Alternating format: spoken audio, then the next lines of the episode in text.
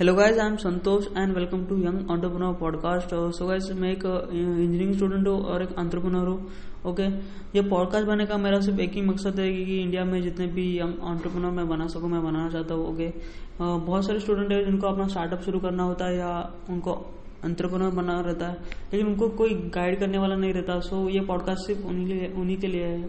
Okay okay और ये podcast related रहेगा आपके करियर के रिलेटेड, आपके एजुकेशन के रिलेटेड और एंटरप्रेन्योरशिप के रिलेटेड। Okay okay? जितने भी आपको क्वेरीज रहेंगे आप मुझे पूछ सकते हो। Okay, every day at nine P M मेरे पॉडकास्ट पब्लिश होंगे और every Sunday at ten P M मैं लाइव रहूँगा। So that you can ask me the queries and question which you have. Okay, I hope you will enjoy the journey with me. Okay, goodbye.